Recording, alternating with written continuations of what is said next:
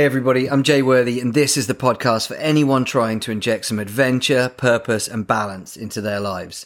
28 Summers is all about living adventurously, seizing the moment, and optimizing your life. Whether this is your first time or you are a regular listener, I'm just so glad you are here, and I can't wait for you to hear some of the incredible stories my guests have. This week, I'm talking to Stuart Robinson. Stuart is the CEO of Scotty's Little Soldiers, the charity he helped set up with his sister Nikki after her husband, Corporal Lee Scott, was tragically killed by an IED in Afghanistan in 2009. dealing with Lee's death was incredibly painful, but it was made even worse by the fact that her children, Kai and Brooke, had lost their daddy and were really too young to understand what that meant. We chat about Stuart's early career, the tragic events of 2009, and then the amazing charity which he has helped his sister build from scratch. This is a massively inspiring conversation and a great lesson to us all that finding work that doesn't feel like work is absolutely worth fighting for. As always, I hope you love this chat as much as I did.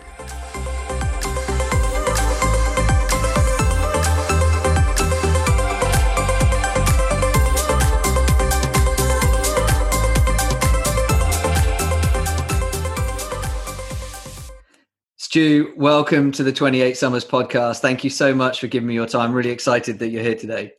Mate, I just thank you for inviting me. I feel we were talking earlier. I feel like I've got a bit of imposter syndrome because you've had some amazing guests on lately, and uh, love what you're doing with the podcast. And I, I love that um, guys like you have got this platform and this opportunity to kind of uh, get these stories out there. It's amazing. Thanks for having me.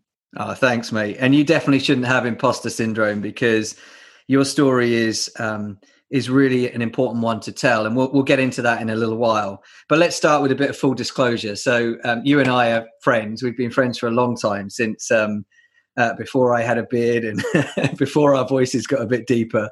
Um, so, we we went to secondary school together. We were neighbours, uh, and we used to spend all our time together.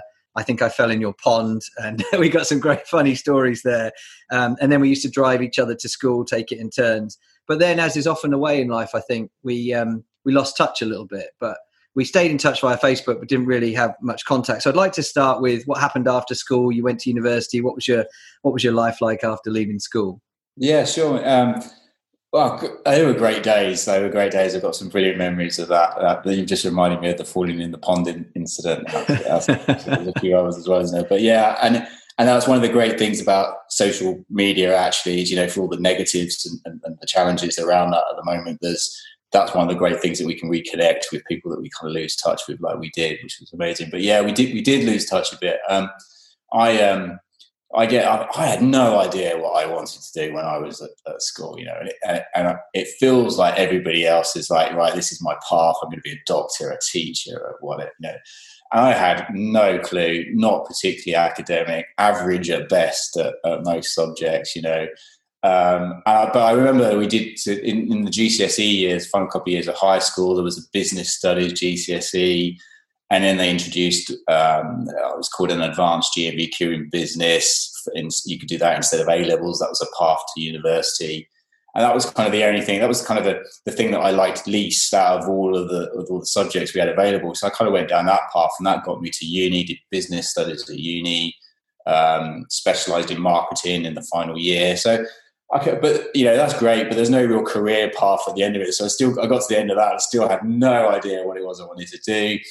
Um, but I did know that I was kind of interested in in the whole the marketing world and that kind of thing. And and actually thinking about this, um, you know, for, for this interview and this this podcast, I was um, looking back on, on the career path, and I realised that actually my entire career path, I had one interview for my whole career path, which was right at the beginning, one summer, um, coming back from university as a student, and I, I got a job working in a um, for a company that did cold storage and they stored Mars ice cream. And so they were busy in the summer. They needed a student to come in and help with the admin. I, I did that for a year. And in the following year, the guys next door gave me a call and said, Do you want to, we've got a similar kind of job that they recommended you. Do you want to come?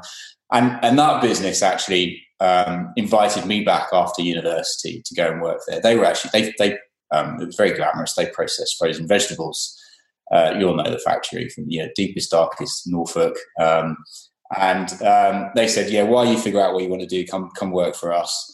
do the pea season, which was their biggest crop. Um, so I went back and did that, and actually, obviously, kind of managed to pull the wool over their eyes a little bit, and they carved out a, a job. It, it, it's this factory in deepest, dark, darkest Norfolk, but it's actually a part of a PLC, and they had a group headquarters just outside of London. Um, and a couple of the directors kind of um, you know did me a favour, and they they set me up a trial down there, and then they kind of created this marketing assistance role in in, in the department they had down there. Uh, so I went down there, um, still getting paid the same rate I was getting paid for the summer job. Couldn't afford the rent, couldn't afford the bills.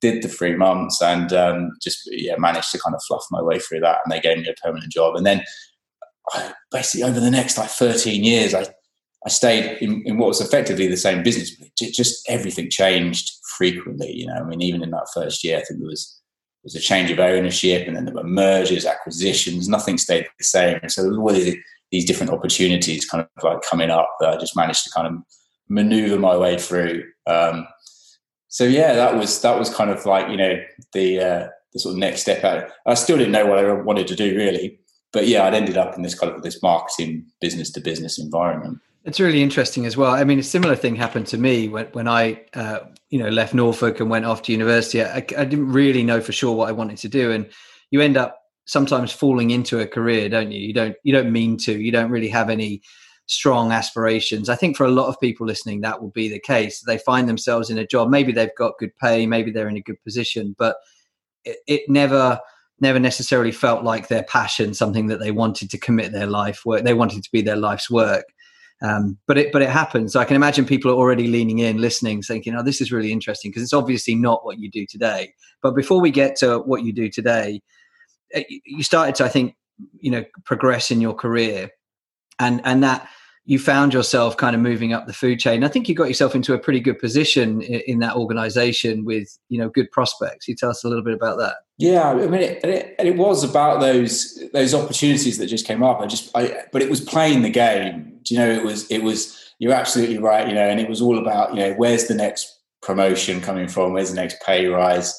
uh, when does the car lease run out so I can start to think about what I'm going to get next. It was all it was all kind of driven by that, and these opportunities presented themselves, and I just made sure I was in the right place, and then yeah, somehow ended up in kind of a senior position, you know, running the the marketing, um, product development, uh, packaging. Um, and then, yeah, actually had sort of 13 years in that business. And then prior to doing what I do now, spent 18 months working in a, in a different business as commercial director. Um, and uh, yeah, and I mean, you know, financially, the rewards were pretty were pretty decent, and, and the prospects were pretty good.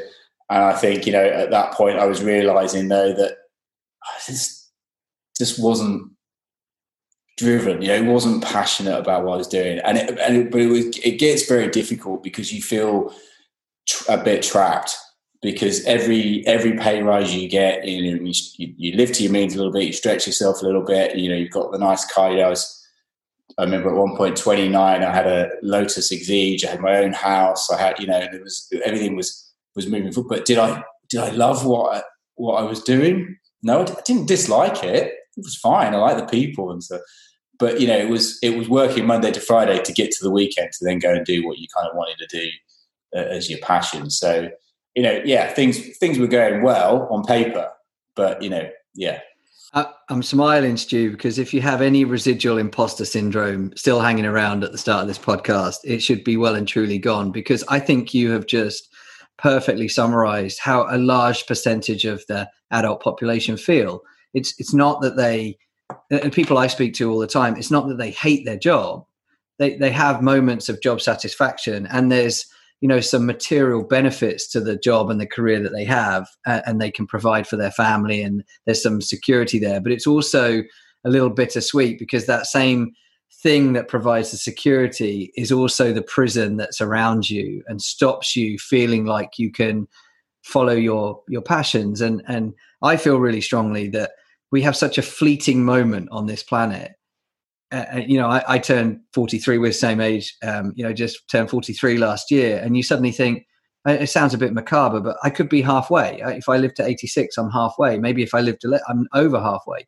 how do I want to spend the remaining days? Do I want to spend it living for the weekend? Or do I want to spend it, you know, full of joy and excitement and that childlike feeling? And frankly, that's why I started this podcast. Not because I ever thought it would be particularly big, but because I just want to spend my time talking to people like you who who are brave enough to make those decisions and go on and, and kind of live their life. So I took a total sidetrack there, but I just wanted you to know that that that it's entirely credible what you're saying, and I know that people will be leaning in, listening more. So so as you were getting to that point, you were starting to think maybe this isn't for me. Maybe it's it's good, but it's not great. Um, and then your whole world changed in 2009 um, because, of something that happened uh, to your sister Nikki. Can you tell us a little bit about that? Yeah. So Sure. I mean, Nick. Yeah. So Nick and I um, uh, have always have always been pretty close. It's about four years between us. She's she's four years younger than me. Um, and you know, you, you spoke earlier about the you know sharing the car rides to school, and so there would be us guys, and then there'd be Nick in the car. We'd be she loved all that. You know, the, the older guys giving her a lift into school. Um, so yeah, but, and Nick Nick didn't, did go down the, the university route. That wasn't for her. She was still kind of trying to carve out, you know, what, what does she want to do? Um, working in in pubs, and and and she met this guy um, Lee, who uh, who was this this this funny, crazy kind of guy, and he was always asking her out. She was like, "Get out of here, Lee! Like, I'm not, you know, just just not buying into it." Uh, uh, you know, Lee was a young guy, and then he um, he joined the army and then uh, he, he, you know, they stayed in touch, and he started writing letters back to Nick when he was on a tour or something. And she she saw a massive change in this guy. You know, the, the, army really matured this guy, and they started getting on really well. And then they actually started dating. And you know, long story short, they ended up getting married. Um, and um, he, you know, civil tours, Kosovo, Iraq.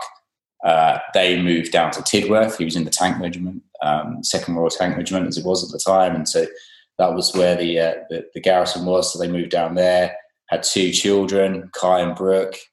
Um, uh, so brilliant. You know, ha- really happy for her. Got you know, great family. Just things, just you know, without really having a plan, just kind of evolved, and she's in this great space, and they're really happy. And um, I just, you know, Lee, just this this is really great guy. Just loved his family, and you know, if, as a brother, that's all you kind of really want is you know someone that's going to you know after your, your little sister and um, so yeah, and then and then Lee, you know, part of his job, Afghanistan kicks off. He goes on tour to Afghanistan, and then uh, in July 09, we get the news that that Lee's been killed um, in action. Um, and you know, Nikki um, obviously tells she tells the story um, better than I do, but um, I mean, from my perspective, I remember I was living in Norwich and it's funny because I was trying to think about. I don't even. I don't even remember the phone. I obviously had a phone call. I don't. Can't remember the phone call at all. Um, so I can't. I would imagine it would have been one of my parents. But Lee was Lee was in the uh, the lead Viking in a um, convoy, and uh, the Viking uh, had uh, an improvised uh, just um, um, an IED, uh, and he and he was killed at the scene. So yeah, dark dark days for the family right then. Um, and Kai was five years old and Brooke was seven months old uh, at the time. And so, you know, Nikki's whole world. Yeah, I can imagine it's still incredibly hard to to talk about that. Um, like you said, you've got that that protective brotherly instinct, right, for your your sister, not just your sister, but somebody you were really close to, and and you were close enough in age that you you grew up together, and and then you were so happy for her to have met Lee. I, I, you know, it, I, I don't really have any comprehension of how difficult that time must have been for you as a family, but I have been in and around Scotty's now for for ten years, and um, it, it it never fails to get me that story, and and I think partly just because of the you know the the tragic nature of it, but also as a parent knowing that these these two kids, Kai and Brooke, uh, their whole lives were changed forever in that moment, and and, I think also a, lot of people at the time weren't thinking about the children; they were thinking about the the partners that were left behind, and so a lot of focus was there. And and I know that, say nine or ten months after Nikki decided to go on holiday. I was convinced, I think, by one of your cousins to go on holiday, and uh, in in that moment started to talk and think more about the idea of Scotty. So can you tell us that story? Yeah, sure. She, yeah, you're absolutely right. I mean, Nikki was uh, she, she didn't really want to do anything. You know, she, she I remember she lost a, a ton of weight. She, you know, it's just really not healthy, not in a good place. And like you say, one of our cousins actually persuaded her to to go on holiday and take, you know, that would be the right thing to do for the kids. And didn't really want to do it, but she she went, and and it was at that point that she saw Kai in the swimming pool with his with his cousins, second cousins, and and laughing and playing, and she realised at that point that's the first time that he she'd seen him smile since his dad's death, and and at that time, you know, this is the height of the Afghanistan conflict, and she's beginning to think, wow, how many other children are going through this same experience that Kai's going through right now, but haven't been given that opportunity to smile.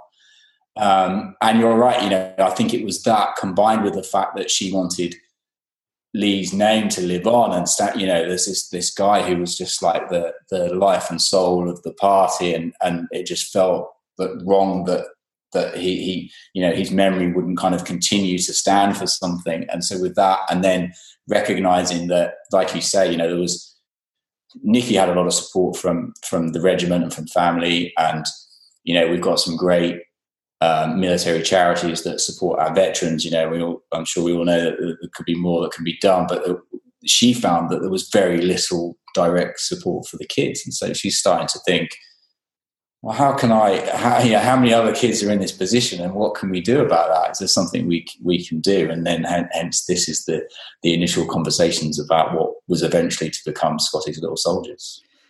And I don't think I've ever asked you this question, but um, were you when Nikki first started talking about it? Did, did were you instantly drawn in, or were you? I mean, because you'd obviously seen her go through this this horrific time, and were, were clearly worried about her health and you know where, where, where she was personally. And when she started talking about this did you immediately think yes this is a great idea or were you skeptical at first? Yeah that's a good no one's ever asked me that question actually. It's probably something I've, I've avoided because i think i think the answer is probably yeah we maybe were a little bit skeptical. I think there was definitely um, externally o- over the next like 12 months or so there, there were comments like you know, oh, that's nice, grieving widow trying to do something charitable. Yeah, let her, let her do that kind of thing, and then it will kind of fade out. I think for us, because because of family, you, you maybe you're thinking, well, maybe this is a, a, mechanism for her to cope with her grief, and maybe it will fizzle out. But of course, you're going to give her 100% support, and and if we can make this work, and and we didn't have, um, a, you know, there wasn't a grand scheme of you know this this huge charity that was going to develop. It was you know, her vision at that time was um, if if she could raise enough money to buy a holiday home so that other families could have the same opportunity that she had had, then that that was going to be fine for her. You know, so so I think yeah, um, no idea what it was going to become. Were we was I skeptical about what would happen, where it would go? The longevity, maybe a little bit, but we were 100% obviously behind her, and we're going to do whatever we could to support her with that.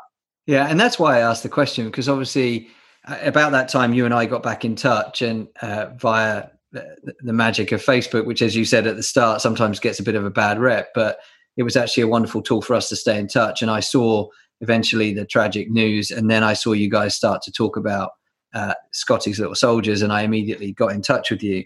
Um, and so you you started, uh, I guess, this with this original mission just to kind of help make children smile again young people smile again. And that was through the idea of having this holiday home. And at that point you're still working full time right? So you you you started to juggle this all in your spare time. How was that?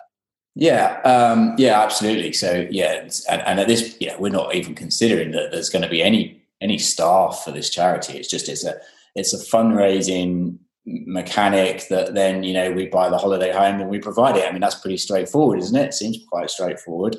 Uh, and then obviously as things develop it's a little bit trickier than that. There's a little bit more involved. Uh, and then you find that there are more and more families coming forward saying well this is this is great. There's nothing like this that exists. And uh, actually we'd, we'd really like the opportunity to meet some of the it's nice to have the break but we'd quite like to meet some of the other families and so then well, okay well can we set up some sort of group event, and then Nikki wants to recognise, make sure that the, the, the families and the children don't know uh, that, that, they know that they haven't been forgotten. So she then starts sending out little gifts around birthdays, and then the numbers are going up. So the the, the number of work, the level of work that's involved is get, is getting greater. So so yeah, it's evenings uh, and weekends. Um, but it's one of those things where you you know anyone anyone will recognise this when you've got when there's something that you're, you're, passionate about. You know you can't wait to get home to crack on with it, and before you know it, it's two o'clock in the morning. But it's fine because you're just you're just getting on with it, and then the weekends come and you you're driving all up and down the country to do events. You know there's no you haven't got a team of fundraisers, so if there's something somebody wants to to do something in you know Manchester, then you're the ones that are going off to to do it. So so yeah, it, it was I think. Um, was it was it difficult? No, because it, it, didn't feel it wasn't work. It was what we wanted to do, so it's not hard, but it wasn't easy at the same time. If that makes sense. Yeah, yeah it makes total sense. And obviously, uh, being being around the charity at that time, in those days, it felt very much like a, a kind of a family affair. You know, the, the events were all family. A lot of the volunteers around the country were family or friends. Uh, but you guys were doing some some hard yards. I mean, you were always always working.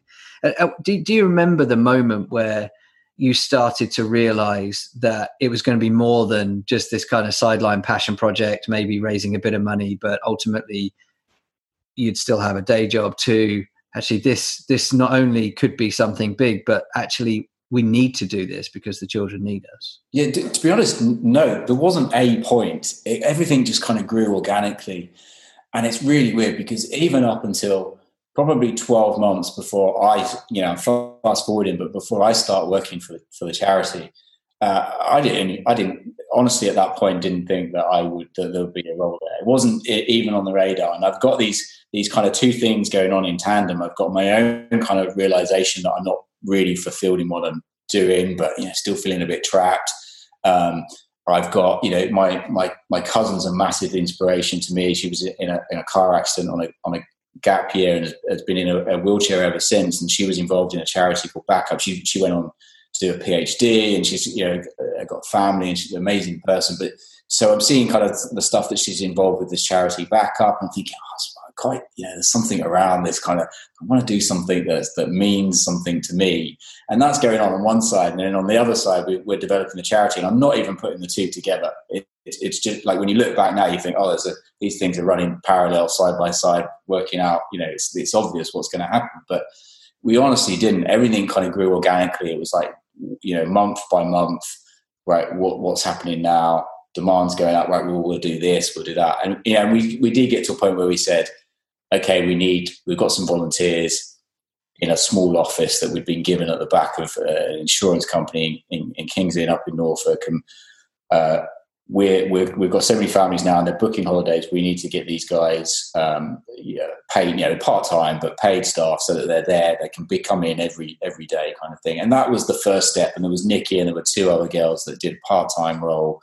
Uh, and but we're talking like two years in, something like that, probably to be honest. And then and then we yeah then we you know the trustee board you're, you're absolutely right you know it's all friends and families at this point you know and then the trustee board begins to evolve and you know like you, people like yourself that have got you know strong professional background begin to give giving us a bit of help and, and, and advice. And and it just begins to develop like i say very much organically which is a nice it's actually in the long it's a slower process but in the long term it's actually been really really helpful to be honest. And i really i really uh, value that story because I think we, we're often kind of peppered with these stories of people that have these really inspirational epiphany moments where they ditch the you know the corporate job or the you know the material lavish lifestyle and follow their passions. I mean the founder of charity water is a great example right? And and they make for great sound bites and stories. But for most people i don't think that's how it really happens because how often are you in the scenario where you can just leave behind your old life and just suddenly start a new life with with totally different kind of perspective? I think what you've described is it is it happening over time which i think is more valuable for people because they start to see that you don't have to have it all figured out at the start. You didn't go into scotty's thinking one day i'm going to be ceo of this charity. You went into it saying i'm going to help my sister and it became all consuming and your passion so that when that moment came up it was the only decision I think you could you could make at the time because it felt so natural. And I I could be wrong. Uh, maybe my mind's playing tricks on me, but I, I remember having a coffee with you and us both saying, feels like the right time for the charity to have a CEO. I think you might have even said it to me, and you weren't even at that point thinking about yourself for the job. I I, I remember that conversation and saying to you, "Well, well, you could do it."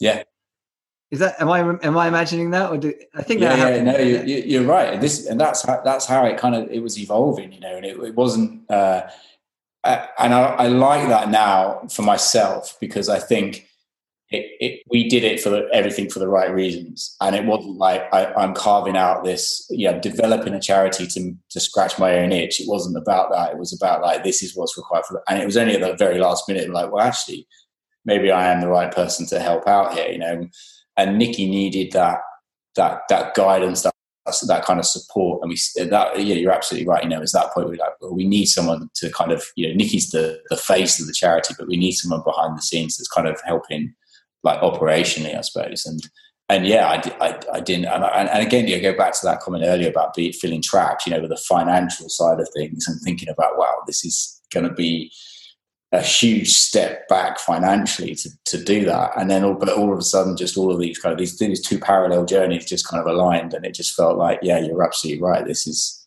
this is the time. The moment of clarity, and and I I'll say this because you won't because you're far too humble. But um, you know, I've I've been privileged enough to to see you work over the last decade, and and you're you're a really talented leader. I think you have a really uh, easy leadership style that that actually is not that common in in kind of modern society, modern business. Um, and I've seen the way that you've helped Nikki kind of gradually, brick by brick, build this from just an idea to raise a bit of money to a really meaningful organization with clear standards, uh, clear mission, a clear purpose, and a clear uh, position and niche that that makes it essential.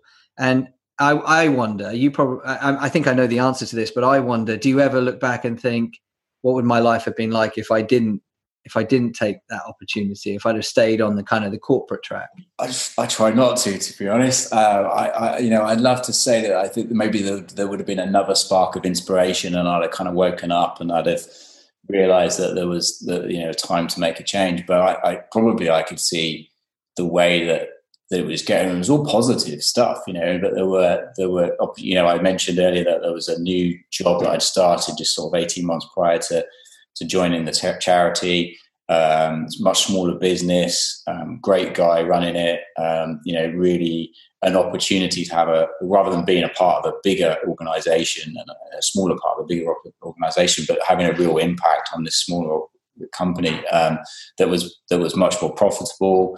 So the opportunities there financially, yeah, he was looking for a partner to like run the business with him long term, you know, and, uh, and, some of the conversations that were going on, uh, that I, I would have just followed that path, you know, and there, there, there would have been nothing wrong with it, but I just know that there, there would have been a point where I would, am I happy? You know, there'd have been financial security, there'd have been like that, that, that side of it would have been fine. I wouldn't have hated what I was doing, but I wouldn't have loved what I was doing. Yeah, I think knowing you fairly well, I, I, you clearly get um, energy. It's a source of Scotty's is a source of energy for you because you believe so much in the the mission, and you know you care so deeply about the young people that Scotty's works with. I think that's a source of energy for you that you would probably have struggled to get from, you know, frozen foods or whatever industry you ended up you ended up in before.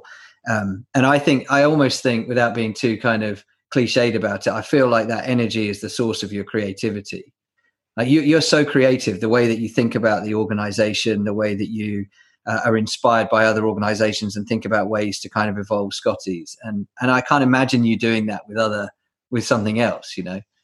Yeah, definitely, definitely, hundred percent. There's if you are um, if you are passionate about something, you know, if you love doing something, you do better work. There's no, I've seen it firsthand, you know, and it's not just me. You know, we've got a we've got a small team of people now and um, you know one of our core values is to love what you do and it just it just makes a difference you know from, from my point of view that's a, that's a selfish thing because the more that these guys love what they're doing the better the output is the better the performance is because it just comes it's not work you know and I, and I discovered that I could I could see that like when we started the charity and um, you know Richard Branson talks about this, you know, not really seeing the difference between business and, and pleasure. To him, it's all just living, uh, you know. And and I just it, until you until you kind of are in that position, it's maybe quite hard to appreciate. But it, it's just doing what you would be doing at the weekend as your hobby or the thing that you look forward to doing at the weekend, but all week long. And when you do that, it's just not it's not work. And then the things come a lot easier. You know, it doesn't yeah, okay, it doesn't matter how much I might have said I was passionate about selling frozen peas to Tesco's. I, I you know, I, I, wasn't, you know, but but when you're when you are passionate about something, it really it does it does show through. One hundred percent, yeah, yeah. That's the soundbite right there. That's that's an incredibly powerful uh, point of view, and and I know from personal experience that um, when you start to lean in and invest in things that you're passionate about, uh, I think also amazing things happen. So I think that uh, again, without being too cliched, I think when you start to lean into something that you're passionate about and you start to spend time with people who feel the same way about those things, then opportunities present themselves to you. So for you, that was ultimately ending up becoming CEO of Scotties. But there have been these wonderful watershed moments as well, right, in the evolution of Scotties, where um, things have naturally led on to these amazing moments where high profile people have supported the charity or you've been able to kind of move on maybe talk about some of those moments that really as you look back fondly on the kind of the scrapbook of the last 10 years what are the big watershed moments for scotties that have really helped it level up yeah i think these things happen um, because it's all been being authentic you know and it's it's all you know it starts with nikki's story and i think if like you know, to be honest, if, if guys like you and I sat down in a room and said, let's create a charity that supports bereaved forces to it, it wouldn't look like Scotties does today. And that's the beauty of it, is that it has come organically. It's come from the families telling us where the gaps are and then us finding solutions rather than us thinking we know what, what the solutions are to the to the problems. But um, and yeah, and I think then people kind of come on that journey with you because because of that authenticity. So I mean, there, there, there have been um, some real kind of trigger points. I think back to Nikki winning uh, a Millie Award, um, which was which was relatively early on. So at that point, the Millies were actually, you know, they were they were on ITV prime time at that that point. Um, and so you've got an audience there. We sometimes watch back the video actually. So you know you've got Jamie Oliver presented her with the award, but there's there's the you know the prime minister at the time in in, in the audience, and the and the cameras cut to him, and he's you know, wiping his eyes, you know, uh, having heard the story um, of setting up the charity, and that was a big boost for us. You know, you, you look at the analytics and the donations and things. There are all these like little trigger trigger points throughout the the history. It was that, and then obviously um, Prince Harry uh, getting on board um, and and supporting us, and then when when he got married um, him and Meghan um, selecting Scotties as one of the seven charities. So of all the charities globally that they could have picked, that kind of coming out of out of the blue, um, which was which was financially, you know, obviously pretty pretty healthy for us, pretty decent, but. It's it's just the fact that you know they chose up that means so much to us you know that they got behind us and they've supported us several times since and um, you know there's been a number number of things. That Each year there's just a there's a little something that just kind of like gives us a little little further boost. Um, uh, you know, just just recently Piers Morgan on on Who Wants to Be a Millionaire on ITV. Sadly, didn't get to the, the million pounds, but fair play to him for for donating his own money to to make up what he lost. But um, yeah, you know, and I, and I think, I mean, to be honest, that's that's Nikki. You know, that's her story and that authenticity that people look at it and go, yeah, absolutely. That you know, we we want to help you guys, and we do very little asking, if I'm honest. Um, you know, it's not not our style. We want people to kind of judge us on on what they see and, and the work that we're doing, and then hopefully they they come on that journey with us.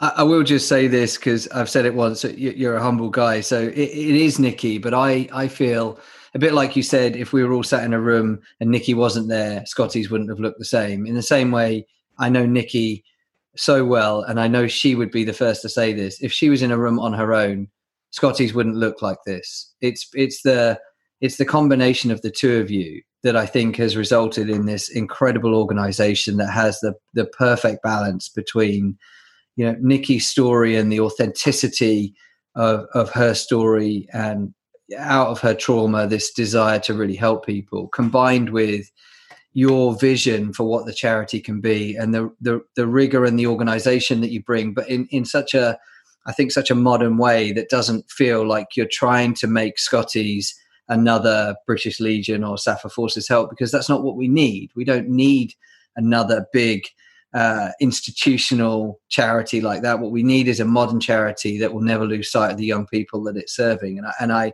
I'm not trying to embarrass you, but but you do that so well. And I think Scotties is lucky to have the two of you because uh, with just one of you, I don't think it would be the same.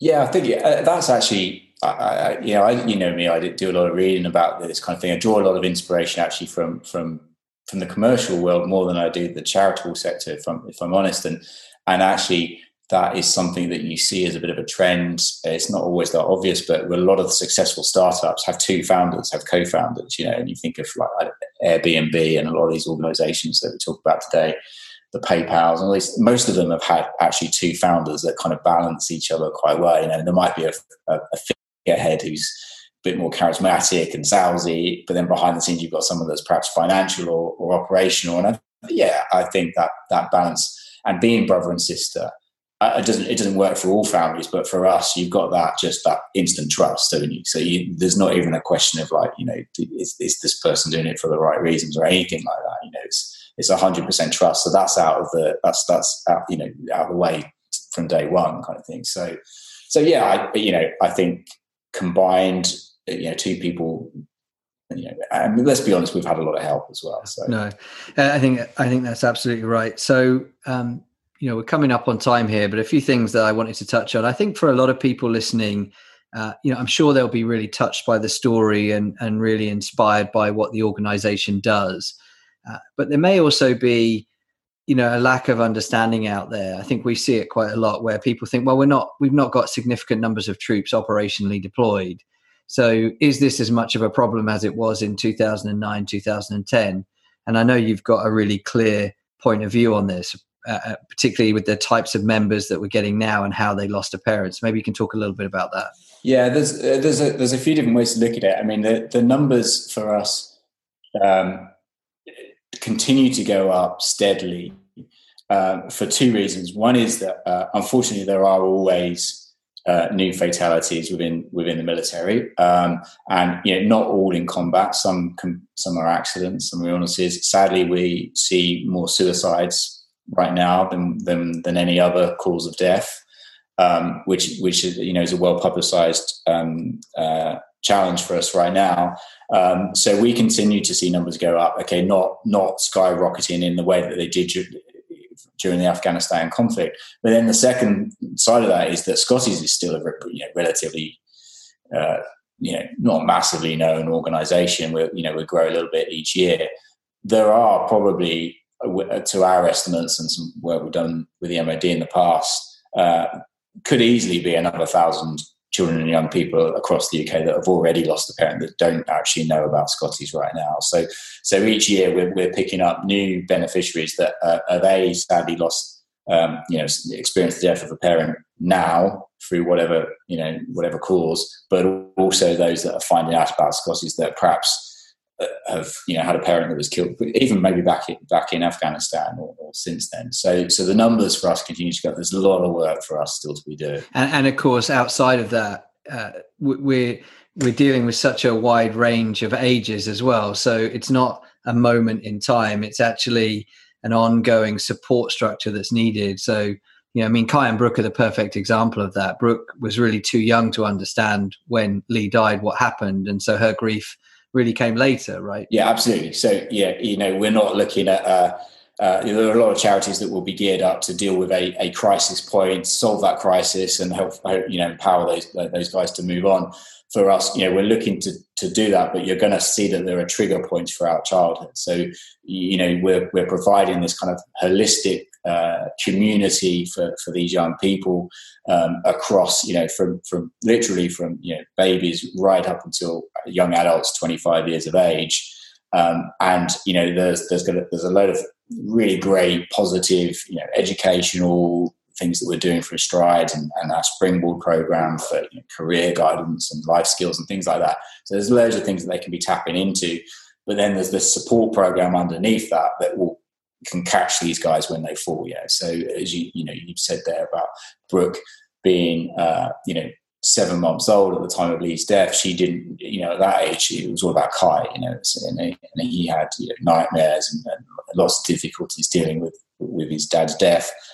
For Brooke, that that came later, you know, and now she she struggles more because she can't remember, you know, and then and we found that there are trigger points like, um, you know, moving to a new school, um, you know, and the, there are milestones in life, aren't there? Getting married, driving lessons, you know, graduation, different, you know, anniversaries, all these different things can, can trigger different emotions. And um, yeah, so so yeah, it's it's actually not about so much about the, the number of beneficiaries. It's more we, we tend to look at it in the in the years that, of support that, that, that these guys may need, but we'll be there for them if they do.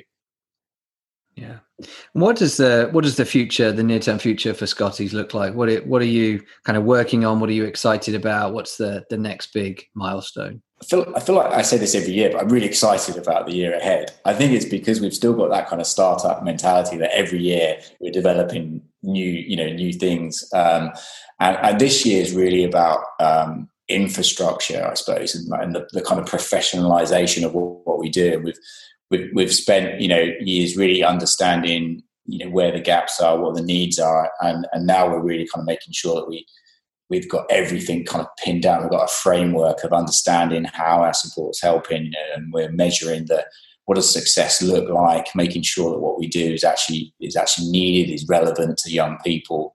Um, we've got a, we've got some really great people on board now to help us do that, uh, and so this year, I, I, I, don't see us. There are new things that we'll be adding all the time. We've had to adapt our service because of the you know the, the, the COVID uh, pandemic that we've had over the past twelve months or so, um, and so we'll continue to adapt. But this year really is about making sure that we've got that kind of framework really nailed down, um, and, and it, yeah, it's really exciting. It's taking the charity to the next level.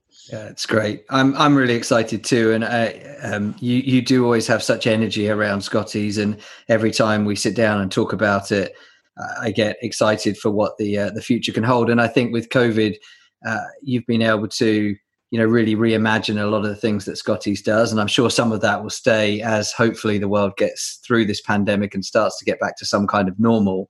I think you guys have unlocked some really interesting stuff that you'll continue to do. We've always been very digitally focused you know, and I think uh, uh, like COVID has sped up a lot of trends in that area, which which suits us. In, you know, you know, nobody, nobody wants us to go through a global pandemic like we have done, but uh, but those trends fast forwarding have suited us a bit. You know, both in our delivery um, and the use of technology, but also in terms of fundraising. And we've got you know, you know platforms like Overwatch, which is a way that people can help support the charity ongoing, um, and that's something that we really want to focus on on going forward. Yeah. And how can people find out more and, and get involved? Well, the website is always a good place to start. Just give us a Google, Scotty's Little Soldiers. Um, uh, Scott, obviously, Lee was known as Scotty in the army, and he called Kai's Little Soldiers. So that was the kind of inspiration behind the name, to be honest. And um, so yeah, and we're on all the social networks. It's usually Scotty's Little Soldiers, or on Twitter it's at Corporal Scotty. But yeah, just give us a look up, and then you'll find your way through that. Great, thank you.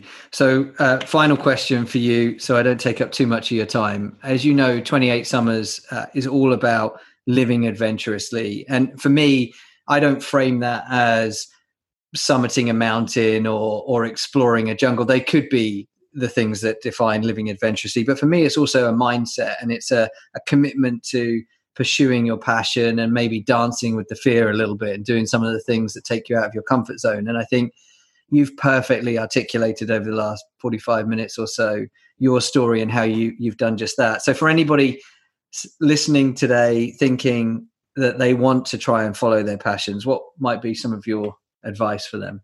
I, I, I'd start today start today, you know, and, and, and try and map out the plan. It's easy for me to say because I, I didn't really do it. It happened organically. If I look back, it looks like a nice timeline of what, you know, things that events that trigger certain other events and it all led to some but i you know work it back from where you want to be you know and, and what do you need to get there and is there are there things you know uh, you know training and there are certain things that you can begin researching now to get to, to get in that place but also you know it's it, it's it's it's kind of like thinking about that. You know, I, I, I often think you. I was never going to be a professional footballer, right? So you know, my passion might be football, and and so there's an element of, of, of being realistic about it, but that doesn't mean that I should give give up on that passion. So I might be working as a as a financial accountant or something like that, you know.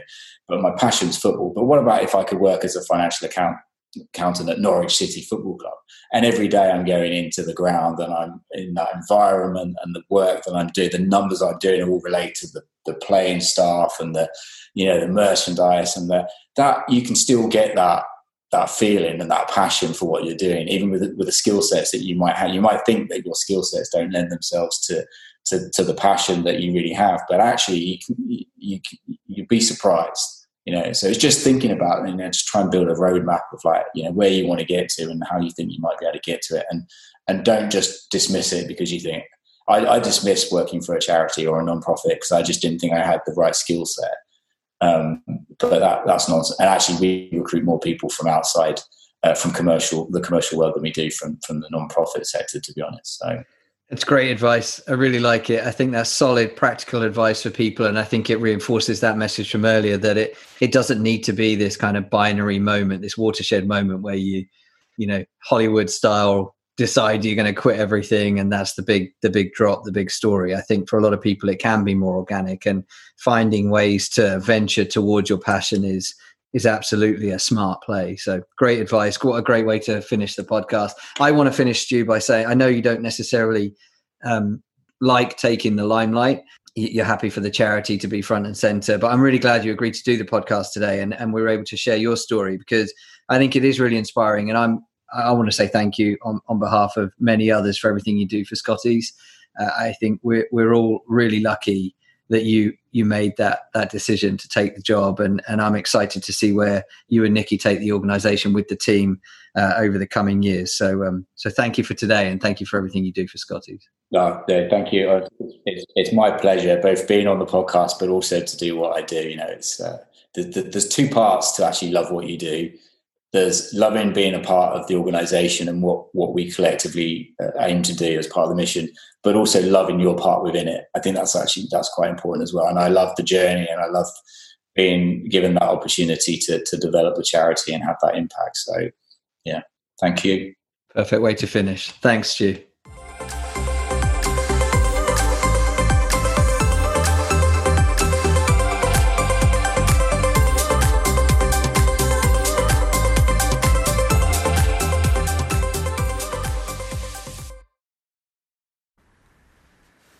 I told you it's a powerful story. Stu is so humble, but he's a really great leader. I'm fortunate to be a trustee of Scotty's, and I see him in action frequently. He's always leading from the front, and he is busy disrupting a pretty stale fundraising sector and helping to build a modern charity fit for purpose and intently focused on its beneficiaries.